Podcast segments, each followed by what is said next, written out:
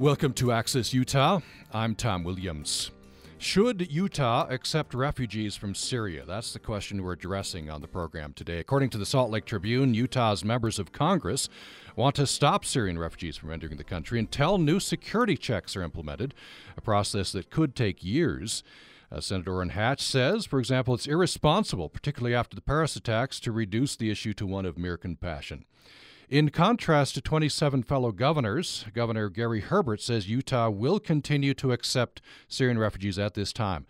Uh, he, at the same time, has asked the Utah Department of uh, Public Safety to review security checks used by federal refugee resettlement uh, program.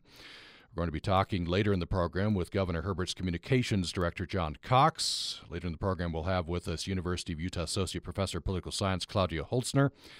We'll be speaking with Gerald Brown, Director of Refugee Services Office in the Utah Department of Workforce Services. And uh, first, though, we bring on Adam Paul Steed. He's a Utah County resident, advocate for refugee aid. He's been assisting Syrian refugees uh, in Greece and joins us on the telephone line. Uh, Mr. Steed, welcome to the program. Oh, thank you. I understand uh, that I'm pulling up your Facebook uh, page here that uh, you are over search and rescue, or the, the sea portion for Mercy Worldwide. Is that correct? Yes, yes, that's where I've been working. And uh, we, we, want to bring on as well um, Catherine, um, who is a, a, refugee from uh, Syria. Uh, Catherine, do we have you? Yes. hello. Thank, thanks for joining us. We Hello. really, really appreciate it. Thank you. Uh, so first, uh, uh, first of all, Adam, uh, uh, tell us uh, tell us a little bit about your work. What have you been doing?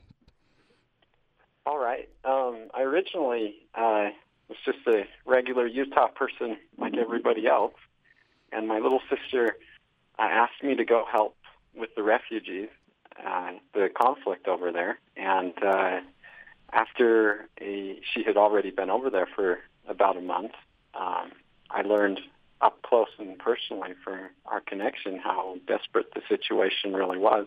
And my father and I uh, quit what we were doing here and went over to, to help on the island of Lesbos.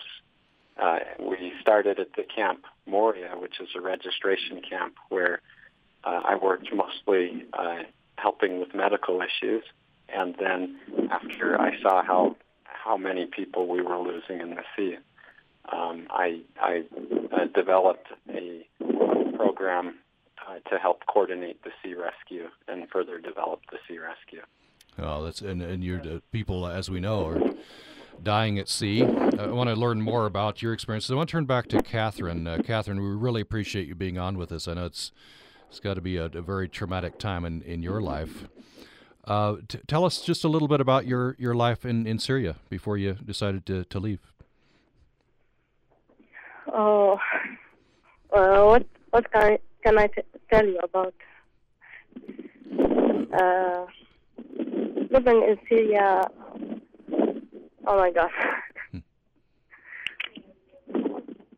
what, what uh, sorry. What did you do there? What uh, what was your profession? Uh, I'm a pharmacist. I just uh, graduated. Yeah. Um, uh, in Syria, you have to live like a dead, you know. Mm. Um, yes, go ahead, Adam. Oh, it might help Catherine just a little bit because I've experienced this just since I've been back. Some of the things that I saw over there, yes, um, have, have leave us with a little bit of almost post-traumatic sorry, stress. Sorry. Just when people ask uh, the, I, the, I didn't open question. Yeah, a, a lot of yeah, post-traumatic uh, stress uh, uh, yeah, symptoms. Pretty, yes, pretty, yes. All right, so maybe uh, Catherine, he he just wants to know, uh, you know, a little bit about your pharmacy. Uh, you're a pharmacist. You just graduated. Do you want to talk a little bit about that, and maybe you um, could. I'm sorry, I I can't hear you. Oh, sorry. Can you can you hear me, Catherine? Can you hear me? Yes, yes. Uh, yeah, we just wanted no. to know a, a, little bit about your your what you did as a pharmacist and uh, and your training. Uh, in Syria, uh, about the pharmacy, Yeah. Hello. What uh, what what what made you decide uh, I've got to get out? I guess you you want to stay as long as you can, and then at some point you just have to leave. I guess. Uh, I stayed in Syria in the war uh, for five years because I had a dream to graduate. Yeah. Uh, after graduation, I I traveled from Syria after one month after graduation. And most people in Syria live, but uh,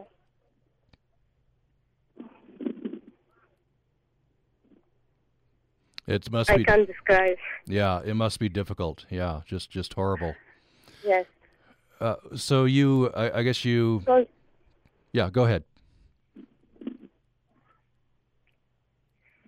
you live because you just have to live. Yeah. Yeah. I guess you. I guess you have to. What? and and and if if if the people there have have a way to travel, they will travel. But it's so difficult. hmm Uh, Adam, what what uh, you know? I guess people like Catherine. You you reach a point, you want to stay as long as you can, but you have to leave the violence, and uh, s- some of the plans are quite desperate. You get in a get in a boat, knowing that it may not might not make it.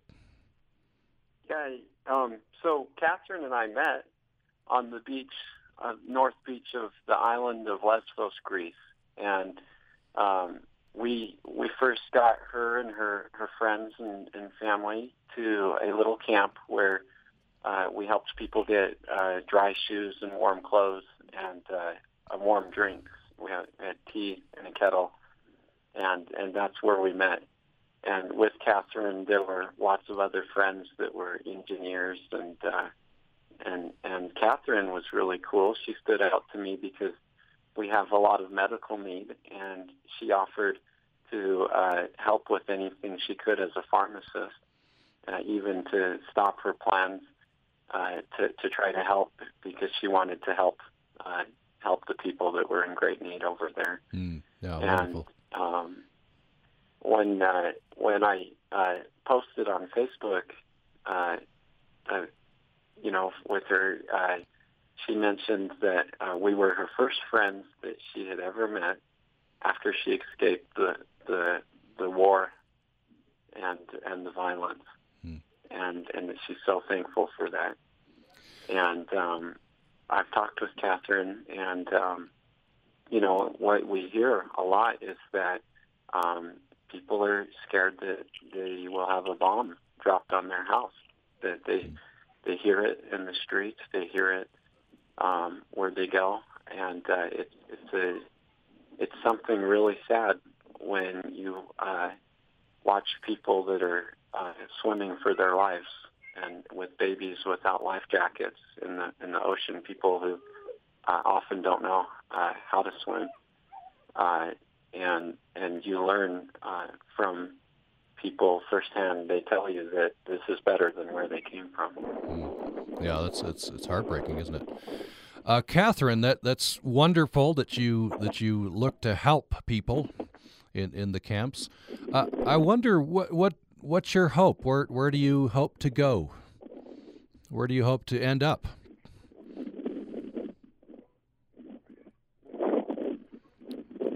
Hello. Uh, yes, can you hear me, Catherine? Can, can you reply the question? Uh, yes, I, I wonder what, what your what your hope is next. Where do you hope to go to? Could we redirect I that hope question? to live peacefully. Uh, a, a less stressful place. Yes, Adam, what were Uh, you what were you saying? Oh, I told Catherine we would just go ahead and, and uh, maybe not mention exactly where she's at right now. Right, But uh, right. so just to redirect the question, but maybe you could ask her about about her life, what her goals are with her life now. Yeah, that's a good question, uh, Catherine. What Yeah. what are, what are your goals? What what do you want to do? I want to continue my study and help people because many people in the world need help, really, like Syrian people.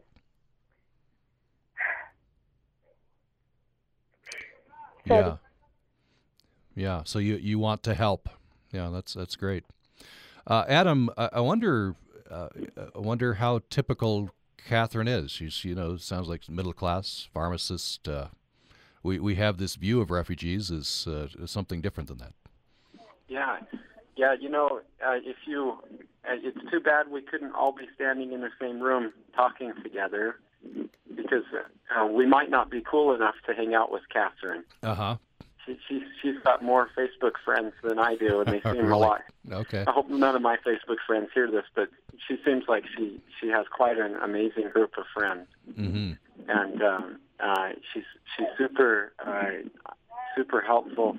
Um, I I'm just amazed at the level of education, and I understand that this is it- it's just so hard to go through an ordeal like this and and be asked. Um, nothing against the way we're doing this, but it, it's just so hard to explain what what these people have actually been through. I, I in my little time uh, spending time with these people, I have hard problems explaining what it was, the, the level of things that we actually went through. It's it's, it's almost uh, it, it's so difficult uh, to go through. Some of the experiences are are so so uh, surreal and and difficult and and challenging that, and on a daily basis for an extended period of time. And so um, it, it gets it gets really difficult to. Uh, I often have to go back to my own Facebook post to read what actually happened while I was there because it, because it's hard to hard to talk about.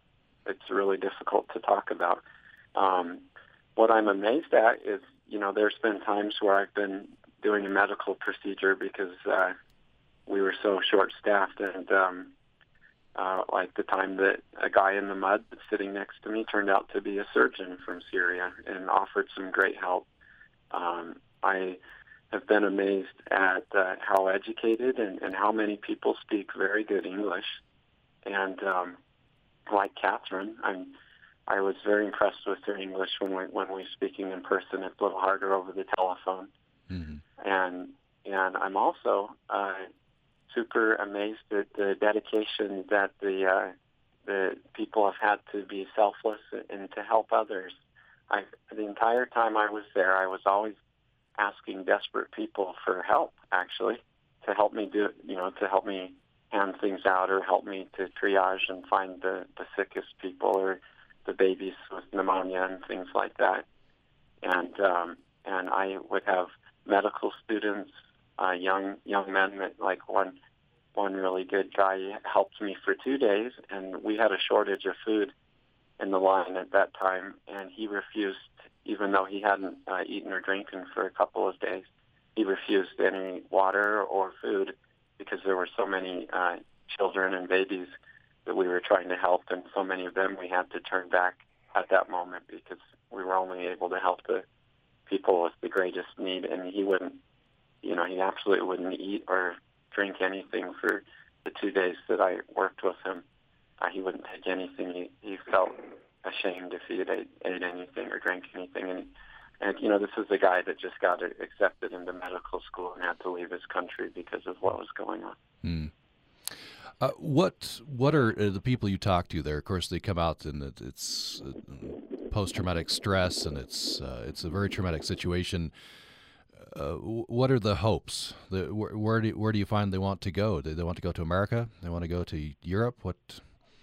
Yeah, that's a that's a great question. Um, well, I think uh, just to humanize this conversation a little bit, um, I when I first got there, I, I of course had been an American citizen and had watched the news for years, and I didn't realize that um, I had kind of become pre-programmed with the with the uh, prejudice against um, Muslim people because of an emotional prejudice against Muslim people because of all the news and all of the criteria surrounding the situation. And when I arrived in uh, Lesbos, the first time I saw a father um, holding his baby and, and you know, uh, got down on his knees and started crying and begging for milk for a bottle.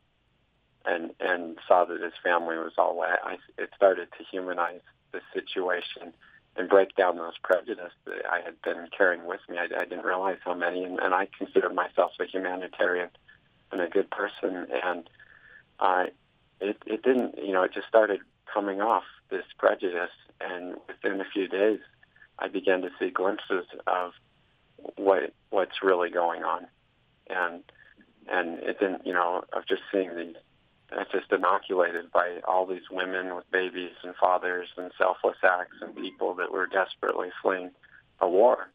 And and suddenly, I you know, once this prejudice leaves you, you you realize there's an entire you know group of people that, that need somewhere to go. They need they need homes. They need food. They need shelter. They need a, uh, something that they can do with their lives. That they, they they have a tremendous amount to offer because of the high education levels and and and the good spirit that these people bring with them. And and while a lot of people, it's always fun to say, "Hey, what country are you going to?" And, and you hear a lot of happy people yell out the country that they've heard, but then there are a lot of insecurity, and they ask, "Do, do they like refugees there? Will they help us?" And um, and so I think that uh, most people that I saw uh, just wanted anywhere that was safe, anywhere there was a home, a place they could belong, they could have a family. You know, we have so many pregnant women uh, lose their babies in the second and third trimester. While I was at Moria, it was at times a daily occurrence of shivering and walking and, and without food and stress. Mm-hmm. Uh, it was super sad to see. Well, uh, yeah. uh, if you could put yourself in their shoes, you, Heart, you would understand what I'm talking about. Yeah. We uh, we need to go to break soon. We'll uh, uh, move on, bring in some other guests. Uh, Adam, you can stay with us, I believe. Okay. Um, so, uh, Catherine, uh, Catherine, are you there? Yes. I just just a final question for you. Do you you, do you you keep in touch? Do you with your friends through Facebook? Yes. and how how is everyone doing? I guess you you want to make sure everyone is safe. uh, you, uh, in Syria, in this moment you are safe. The next moment you you don't know. Yeah, that's the problem. That is a problem. So yeah. Yes. Well, uh, Kath, yeah, go ahead. They uh, they will stay safe. Yeah, I certainly hope so too. And Catherine, I'm I'm I'm glad you're well. I'm glad you're safe. Thank you. And uh, good good luck. Good luck with with with your future, and I uh, hope you can hope you can uh, you know Thank make make your dreams. Thank you so much. Thanks, Catherine. Thank you so much. I love you, and I'm so happy that you were able to come on and talk to our radio. Thank you. Good. Thank you, Catherine. Uh, Catherine uh, came out of Syria fairly recently. She met uh, Adam Steed uh, in uh, was it it was Greece? It was a Greek Greek island there, Adam. Um, so we're going to take a break. When we come back, we'll continue with Adam Paul Steed, uh, who is who's been helping refugees, Syrian refugees in Greece, and he is over search and rescue for Mercy Worldwide. He's the sea arm of that. Uh, we'll continue with him, and we'll be bringing on uh, Gerald Brown, who is director of the Office of Refugee Services for the state of Utah. And we'll also be talking with Professor uh, Claudia Holzner from University of Utah. Later in the program, we're going to be talking with a representative, a communications director for Governor Herbert, uh, Jon Cox. He'll get us the latest on uh, on uh, the state of Utah and what the governor is saying on this. And you can join us by email to upraccess at gmail.com. More following the break. This is Management Minute by Professor Scott Hammond. Strong leaders realize they don't know everything.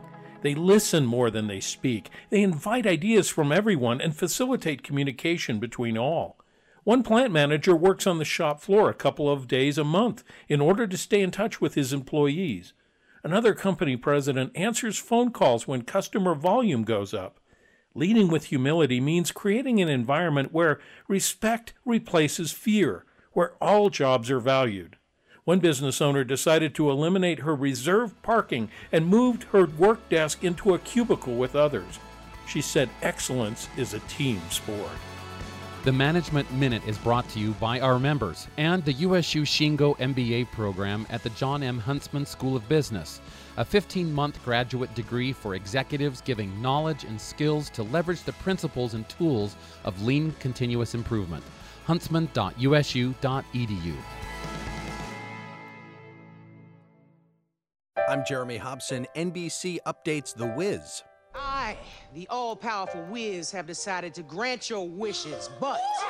hey! I said but. Did you not hear me say but? There's a but coming. There's always a but. How have things changed since the original production back in the 70s? That's next time on Here and Now. Join us Thursday morning at 11 on Utah Public Radio.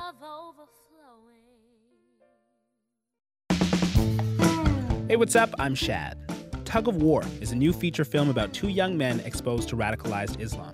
Next time on Q, I'll chat with its filmmaker, Bona Muhammad, about the culture of silence he sees around that subject in Muslim communities. That's coming up on Q from PRI, Public Radio International. Join us Thursday afternoon at 1 on Utah Public Radio.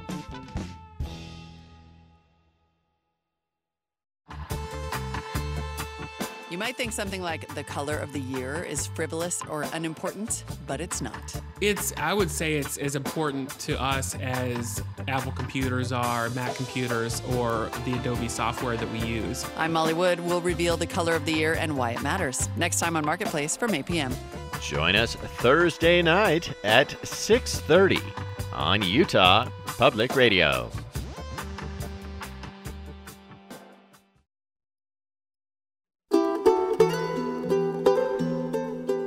You're listening to Access Utah. I'm Tom Williams. We're considering the question Should Utah accept refugees from Syria? It's been much debated. Utah's members of Congress want to stop Syrian refugees from entering the country, and indeed, Utah, until new security checks are implemented. That process could take years.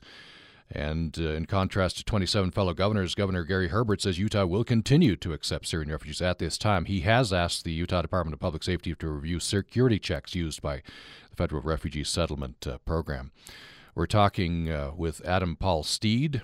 He's been helping refugees uh, in Greece. He's over search and rescue, the uh, the sea portion for Mercy Worldwide. We talked with him in the first part of the program, along with uh, Catherine, who's a, a Syrian refugee uh, looking for a place to, to land. Uh, we bring in as well, along with Mr. Steed uh, now, we bring in Gerald Brown, who is uh, director of the Refugee Services Office at the Utah Department of Workforce Services. Gerald Brown, welcome to the program. Thank you. Appreciate you being with us. And I believe we also have with us uh, Claudia Holzner, who is University of Utah Associate Professor of Political Science. Uh, Professor Holzner, thank you for joining us. It's a pleasure to be here. Let me start with you, Adam Steed. As we talked with Catherine there uh, and uh, others like her, um, you know, you you you would get the feeling that why in the world would we be afraid of of having Catherine come to Utah? But there is a concern. There's a concern that uh, you know people who want to do violence might uh, slip in. Um, I wonder what your feeling is. Uh, yeah. Uh, first of all, I, she was a little shy on the radio because uh, she was kind of, you know, most refugees are a little scared to talk and uh, uh, be seen personally because they come from an environment where it is a lot different than it is here.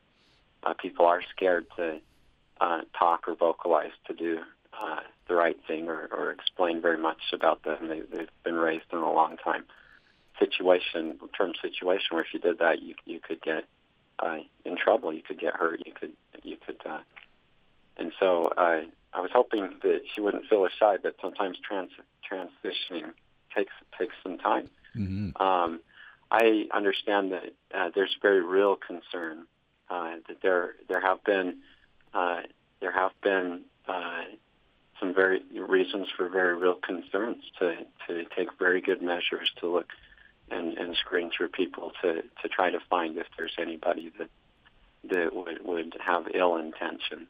Mm-hmm. And so I, I, I I'm uh, cautious, but at the same time, I have just been inundated at the surface. I, I've seen the naked truth of it firsthand, straight up. I've seen the desperate families fleeing war, and and so I, I, I weigh heavy on on uh, on what I what I've seen firsthand. Let me turn to uh, Gerald Brown. Um, uh, the governor says we'll continue to accept refugees from Syria at this time. I don't know if we have. Do we have refugees from Syria currently in Utah? We've got about 12 people that came in last year. Okay. Uh, and what uh, I, am not sure you know you know all the ins and outs of the, the, federal screening process, but what in general, what's the process for the, the, the refugee would come into the U.S. and to Utah? Well, I I do know a bit about it. I was involved in it in a couple of ways in former refugee uh, jobs that I've had. Uh, it's very elaborate. Uh, first, the United Nations High Commissioner for Refugees uh, does an interview and determines whether the the person meets the very specific international definition of who a refugee is. Uh, after UNHCR uh, has uh, determined whether a person's a refugee or not, they will uh, refer people to uh, governments who have agreed to resettle refugees, such as the United States. The U.S. has very specific priorities for the different refugee populations they resettle. For Syrians, the uh, the priorities are women with children, uh, orphans, people with medical conditions, and elderly people. Those are the priorities. So knowing those priorities, UNHCR will refer them to the U.S. government, uh, the State Department. We uh, do our own uh, refugee interviews. That was one of the jobs I've had in a past life, and they are very, very serious. Uh, they go into great detail to uh, determine whether the person is who they say they are uh, and whether they meet the definition of a refugee. If they pass the uh, U.S. interview, then they go through a, a series of security vetting. And th- those vettings take, if everything goes smoothly, take two years. Uh, if there are any questions, they take longer. If there's still questions, then the people don't aren't approved to, to come. So it is an elaborate process, and, and it's, uh, from my experience, pretty thorough. Mm-hmm. Yeah, it does sound very thorough. Um, and yet, uh, you know, it seems like all of Utah's congressional delegation has some concerns and, and want want to see this studied and perhaps uh, improved in, in, in their view before we admit more refugees. Uh, I don't know. In your mind, is it secure enough right now? Well, I all I can tell you is that you know, in my experiences in in working with refugees in refugee camps overseas, and as being an asylum officer, I just know that it is very detailed and very thorough. Mm-hmm. Uh, whether it's I wouldn't second guess any, uh, you know, uh, U.S. government official. It's not my job. Uh, I can just tell you that it's it's very detailed. Let me turn to Professor Holzner. Um, and uh, uh, Professor Holzner, you've you've sort of become a, a go-to guy for media, including, including us. Thank you uh, on on this on this topic. Uh, so I, I, think you've sort of had your finger on the pulse. Um, and this is an issue as I see it, and I wonder if you could confirm this. Of, for example, Governor Herbert says we're a compassionate people. LDS Church is out with a statement, uh, you know, help refugees wherever we can. On the other hand, uh, people are very concerned. Every time we have a shooting, it, it, the fear goes up. Is it, do you see it as, as kind of that those uh, two poles, the opposite poles?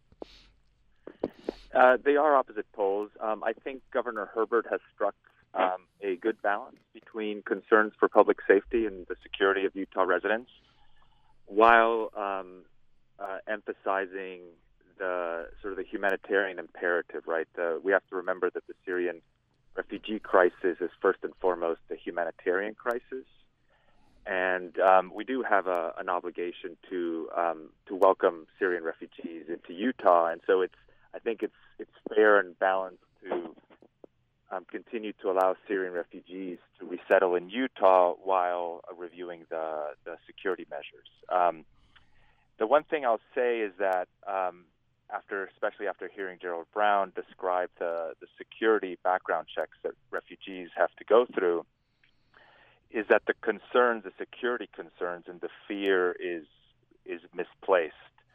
Um, the the background checks that refugees go through are orders of magnitude more thorough than, for example, the security checks that uh, European tourists um, go through to enter the United States. And what we do know about the, the terrorist attacks in Paris is that uh, at least six or seven of them were European nationals.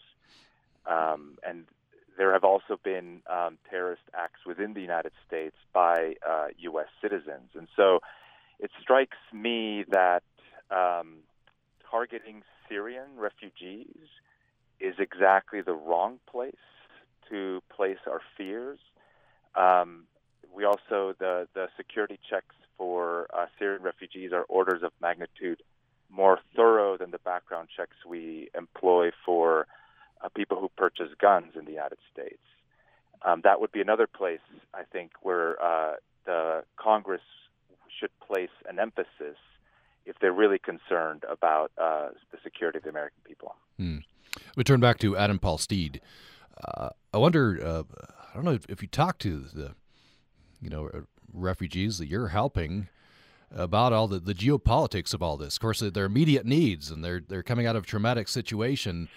Um, but I wonder if they worry. Refugees worry, but you know, you have a Paris attack, you have shootings, and that's going to make it less likely that I can land somewhere where I want to land. yeah, so uh, I kind of feel like if you give somebody uh, what they want, they'll repeat a behavior. And those terrorists do not want refugees to leave Syria. They do not want these people to leave. And they, they want to control them. They want to force them to do what they want.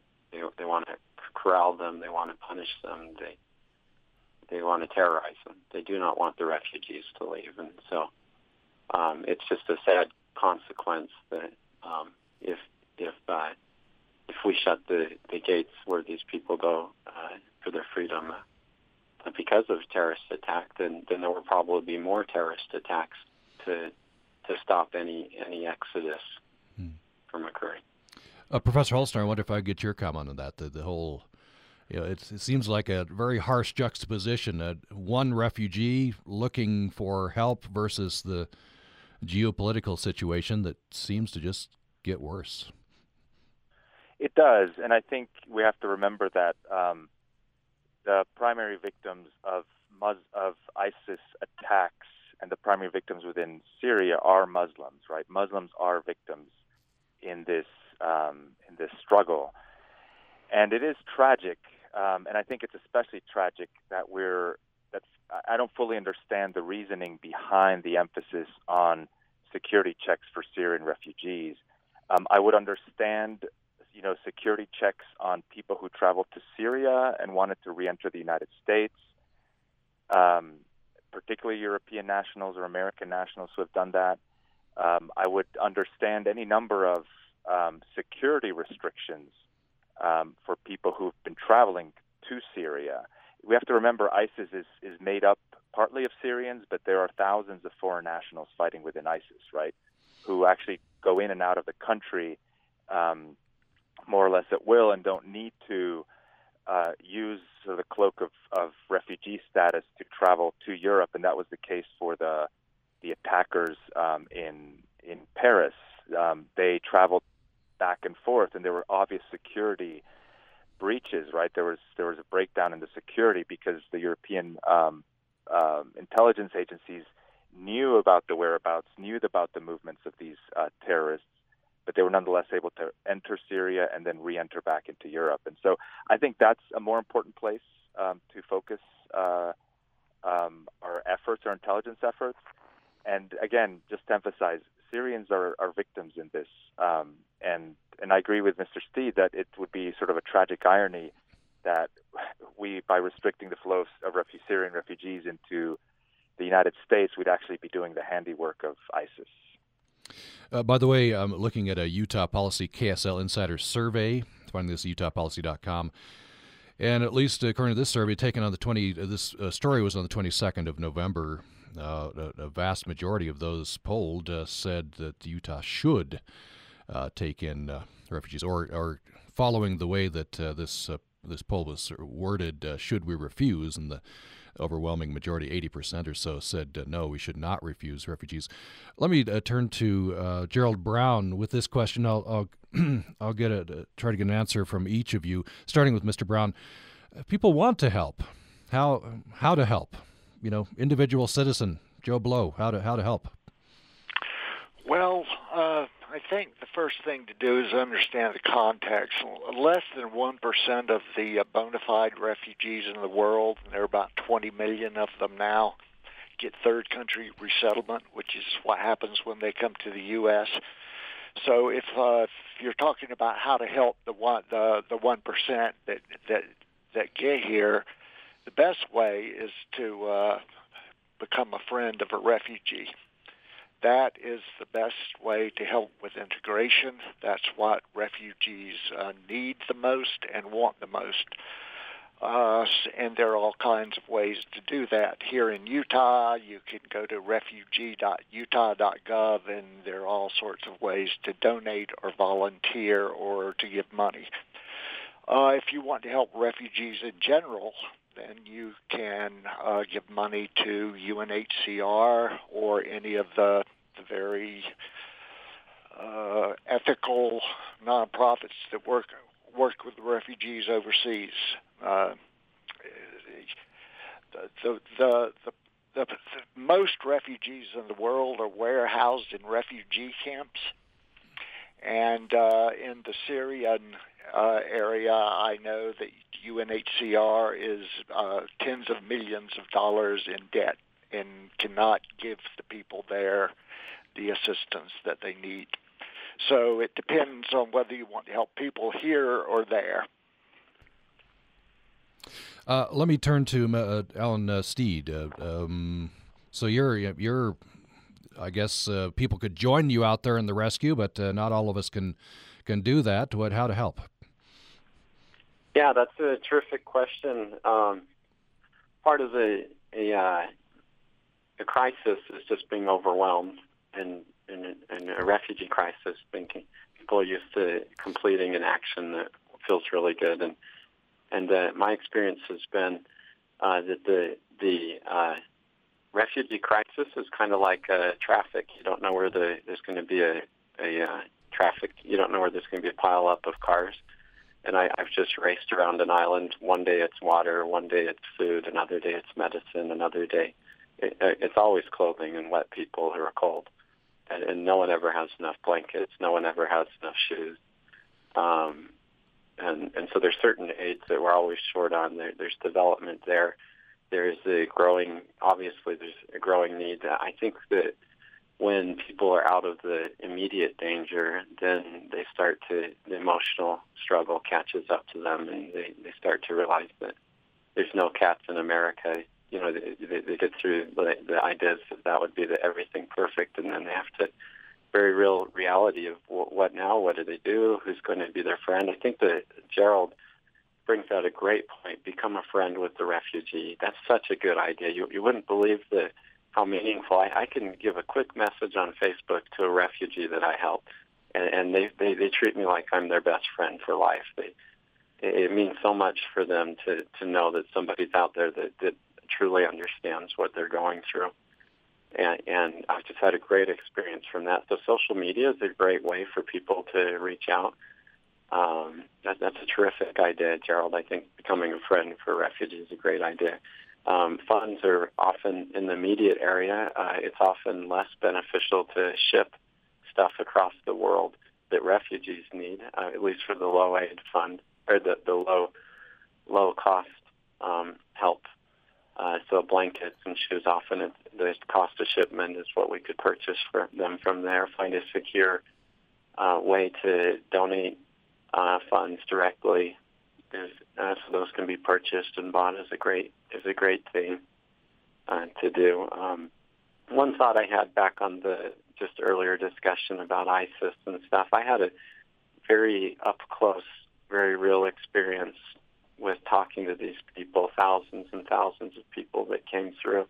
And I think it's important to remember that uh, the people that uh, did the whole Paris thing were were in a sophisticated little close group over there in Europe, and that um, the vast majority, I mean, the the people that I meet um, are are not the same people. Uh, I meet people who are uh, a huge amount of people are Syrian Christians, and uh, I meet a lot of Iraqis and Afghanis, and uh, uh, and and these people are um, they're they're basically just waiting for an opportunity to to be reached out as a friend and to be understood for who they who they really really are. Uh, once in a while, you you see somebody to come along who's an old timer and and a more more you know they're just kind of a backwards person and they're more uh, ultra conservative with their religion and they talk that way and it's become like a a common occurrence for people to kind of to look at the person and realize that that person's whole bubble is going to be majorly popped in a short period of time, and that they've been a victim of propaganda for a while, perhaps. And and and I've watched that transition. I've watched refugees help refugees come into the light and come into the understanding. And and I think the most powerful thing that we we can do uh, to help to help the situation is to humanize the people that we see, because really I think that uh, we we need to convince the hearts of the refugees that that of if we want them to believe in our our our way of life, we need to show that we have something beautiful to offer people in a in a rough situation, and I, I think that will have far-reaching consequences into the future of, of helping, or not consequences, but, but advantages in the future of help of helping these people. Uh, by the way, Adam, I think I called you Alan earlier, so I apologize for that. So uh, that's Adam. I Adam called Pulse. Alan my, okay, my life. Adam Pulsteed. school and the role, yeah. Yeah. um, and uh, yeah, that's some some great advice. We'll we'll try to keep in touch with uh, Catherine through through social media now that we've made contact with her. Um, so I want to ask the same question of uh, Claudio Holzner. What uh, I think people sometimes feel overwhelmed. It's just a big problem, and uh, and uh, how how to help somebody, how to how to help It in general. big, yeah, it is a big problem, and I think um, I really like the the suggestions made by uh, Gerald Brown and Adam Steed. Um, make a sort of try to befriend a refugee, um, learn about people's experiences so that you can humanize the problem.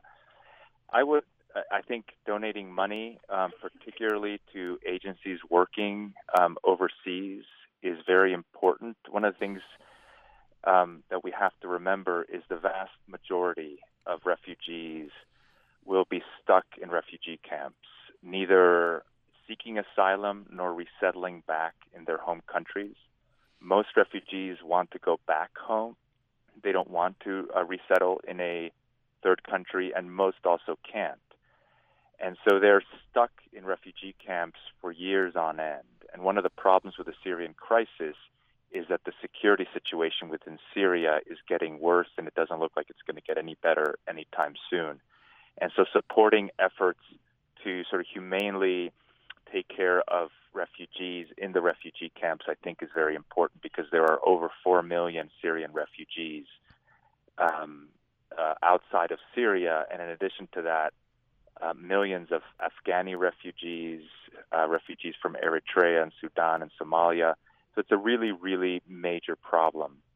The other suggestion I would encourage people uh, to pursue is to educate themselves about um, refugees and um, the the security situation in Syria. I think one of the downsides of the the rhetoric coming um, out of Congress right now is that it it's creating a lot of misperceptions uh, and potential uh, bias and discrimination against Syrians, against Muslims, and against refugees. And I think if people sort of take matters into their own hands, seek out independent information, and learn about the magnitude of the crisis, learn about the people, um, I think uh, that will help um, sort of help reason prevail.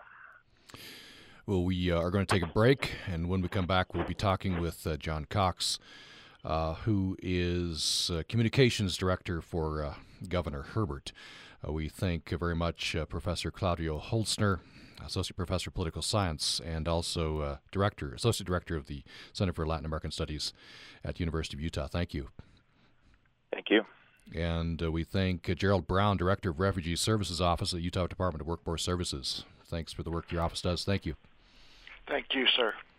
And uh, thank you to Adam Paul Steed. He's a Utah County resident, advocate refugee aid. He's uh, out there uh, helping. very recently, he was uh, out in uh, the Greek islands uh, helping. He is over search and rescue on sea for Mercy Worldwide. Adam Paul Steed, thank you so much for what you're doing and for joining us here. You bet. Thank you. we'll take a break, come back with Jon Cox from Governor Herbert's office following this break. What is a subject that you are passionate about? What do you know more about than most? Utah Public Radio wants you to share your knowledge and become a source for the Utah Public Insight Network, a new collaborative effort between UPR and the Salt Lake Tribune. Information you share could help our reporters create more in depth stories on the things that you care about, or more meaningful discussion on our flagship program, Access Utah. Become a source today. Join UPIN for more information, visit us online at upr.org. This week, Wait Wait travels to Hollywood, where we will do our show at the same theater used by the Academy Awards. And the winner for Best Listener is you. We'll ask Jeff Daniels how he goes from playing the world's smartest man on the newsroom to the world's dumbest guy in Dumb and Dumber 2, or is it the other way around? Join us for Wait Wait from NPR. Join us Saturday morning at 9 on Utah Public Radio.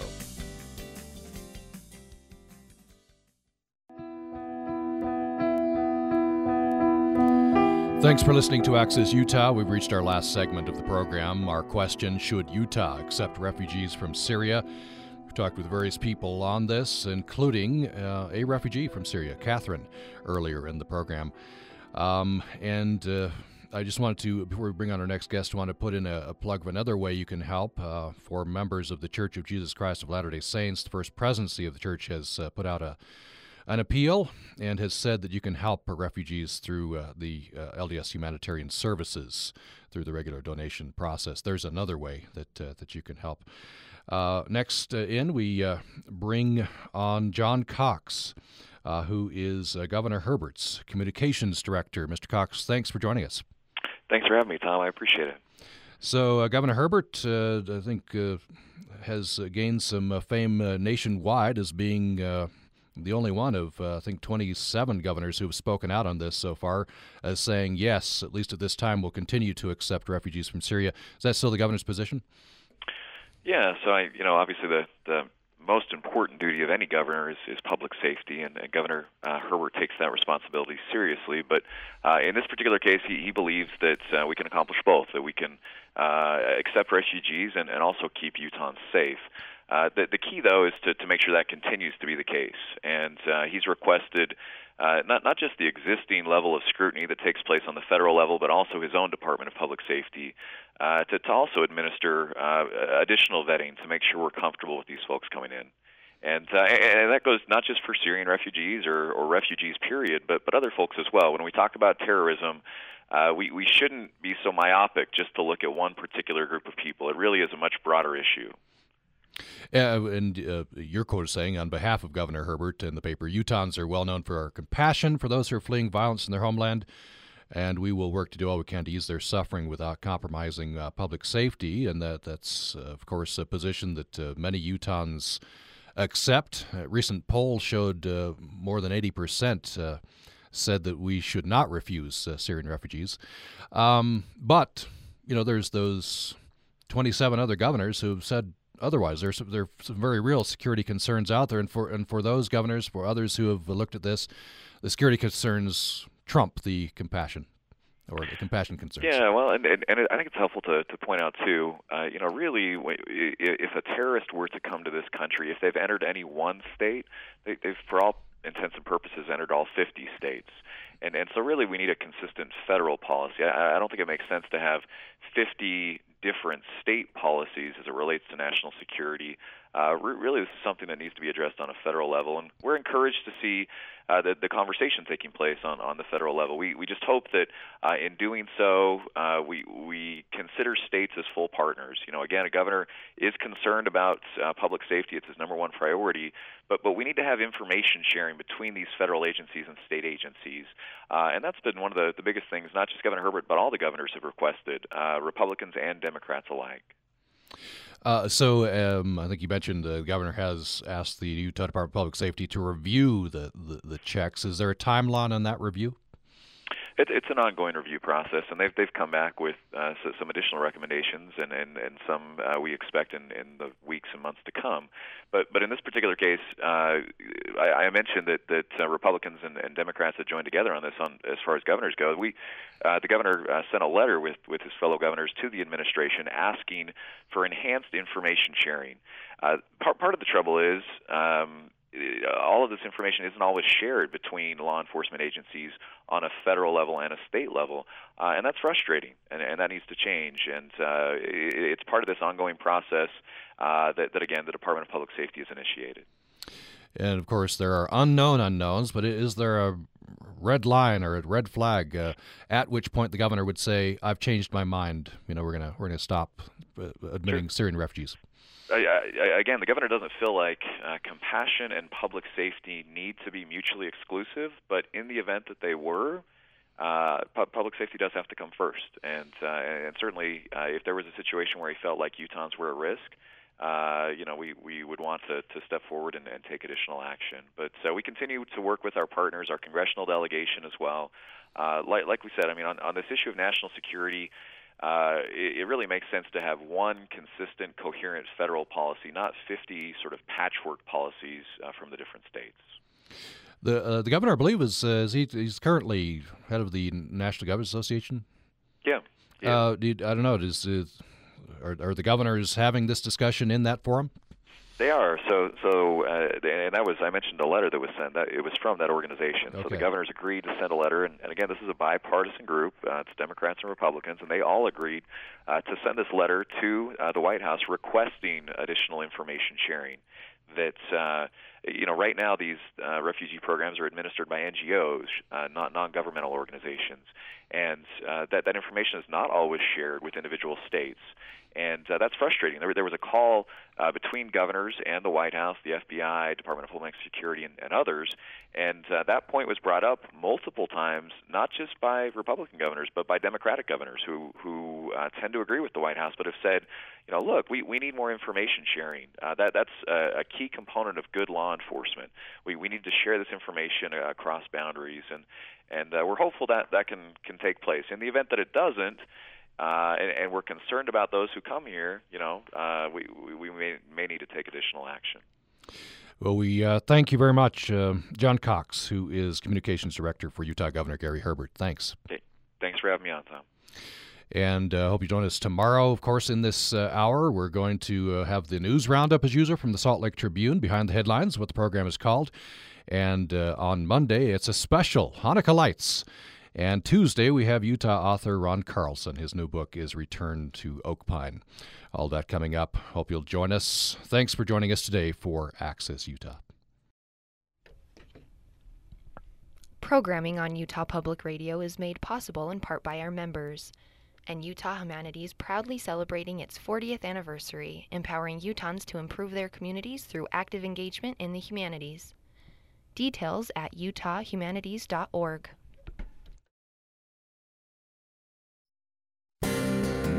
Access Utah is a production of Utah Public Radio. You can listen to this episode or previous episodes of Access Utah anytime at upr.org, where you can find a link to subscribe to our podcast. This is Utah Public Radio, KUSR HD1 Logan, KUSK HD1 Vernal, KUSL HD1 Richfield, KUST HD1 Moab, KCEU Price, and KUSU FM HD1 Logan. A service of the College of Humanities and Social Science at Utah State University. This is Utah Public Radio. The time now is 10 o'clock. Blackberries, acorns, and oak trees seem far away at this time of year, but not on Petals and Prose. Nancy Williams revisits an essay from Gardening at the Dragon's Gate. But first, I'll talk with Mark Anderson from Anderson Seed and Garden. Just what should you get that gardener on your Christmas list? We'll have a chat about the new, the useful, and the tried and true of the just right gardening gift. I also have a conversation with Brian Dixon, compiler for the Logan Christmas Bird Count, which is coming up on Saturday, December 19th. Whether you're a seasoned veteran of birding or just looking to get started, if your age is 9 or 90, a Christmas bird count is a great way to meet new friends and brush up on the basics of bird identification with those who are in the know. That's today's Zesty Garden coming up right after the news.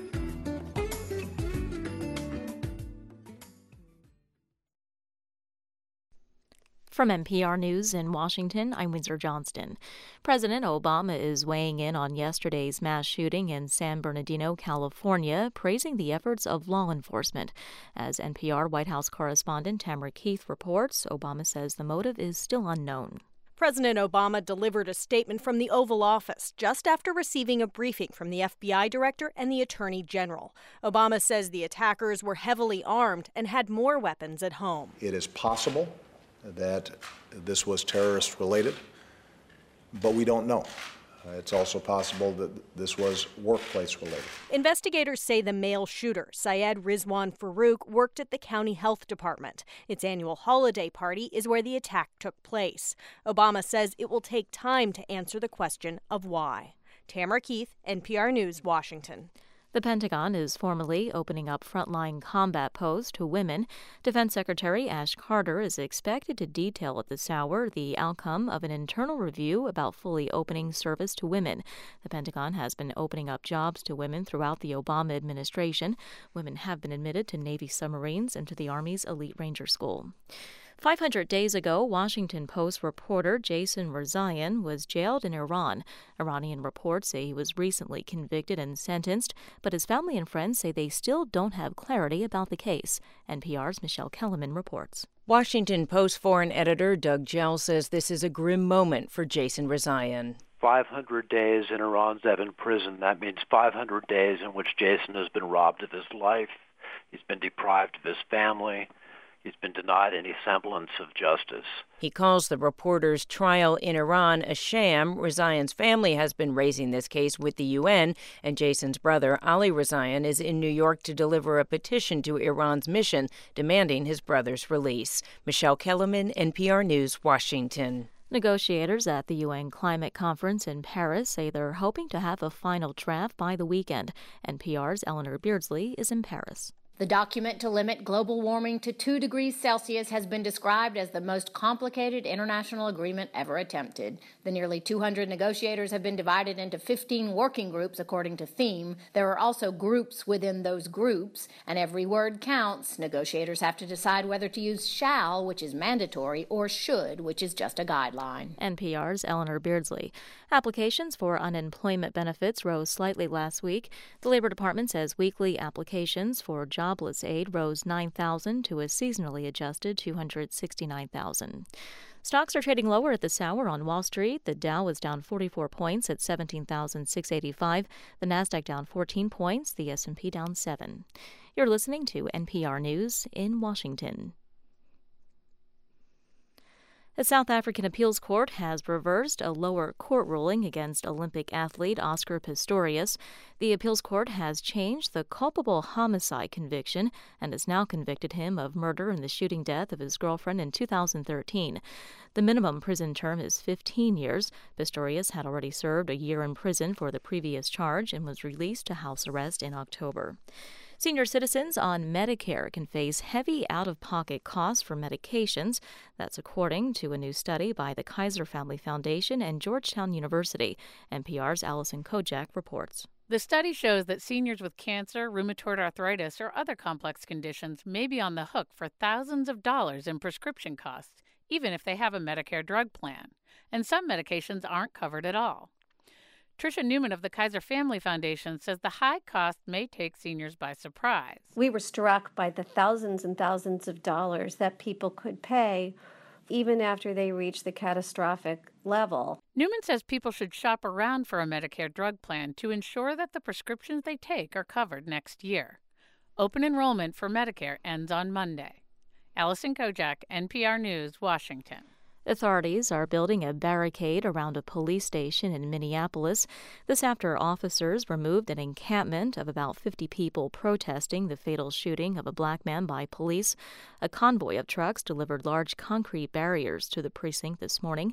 Protesters who refused to leave were arrested. I'm Windsor Johnston, NPR News in Washington. Support for NPR comes from the Pajamagram Company offering matching holiday pajamas for the entire family, even the cats and dogs. Over 27 family sets online in knits, fleece, and flannel at pajamagram.com.